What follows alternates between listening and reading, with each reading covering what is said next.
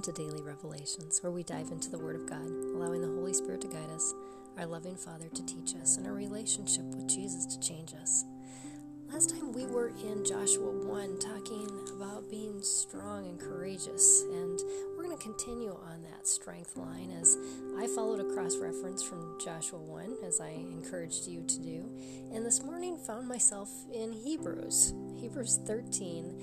Um, and I'm just going to read part of verse 9 because as I was reading this verse, I had actually underlined this in my Bible, but it never really I guess, impacted me the way it did this morning. God just honed in on on this part of verse 9 which says it is good for the heart to be strengthened by grace.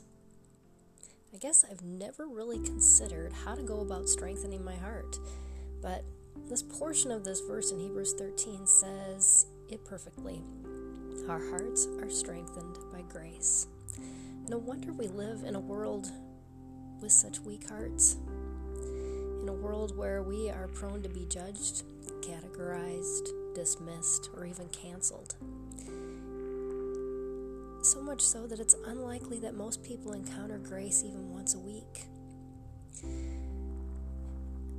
If we don't live in a Christian community and a family that upholds the value of grace and forgiveness, I'm not even sure I would even have the opportunity to experience grace outside of my relationship with God. And the grace that He lovingly reminds me is there, paid for in full, covers my sins, and brings me into a righteous and restored relationship with Him.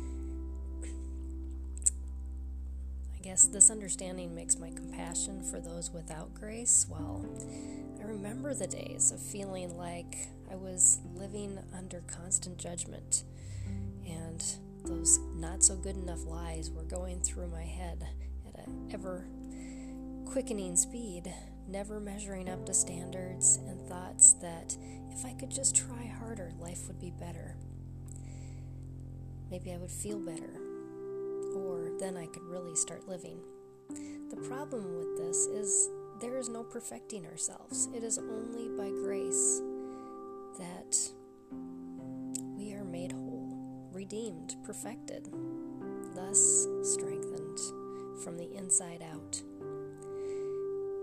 As I thought about this and prayed about this, all I could write was, Thank you, Jesus, that you gave us living hope, that you stood in my place, that you paid my debt, that your grace is sufficient and that you are more than enough for me and all who turn to you and believe.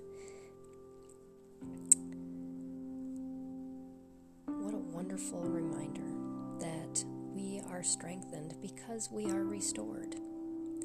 It is nothing on our own. And as we sit and remember and dwell on that and allow those thoughts to go through our mind, that's when we dive deep into the well of grace and our heart is strengthened beyond belief. I encourage you to follow cross reference from Hebrews 13. See what God has to say to you and how He can strengthen you by His grace poured into your life.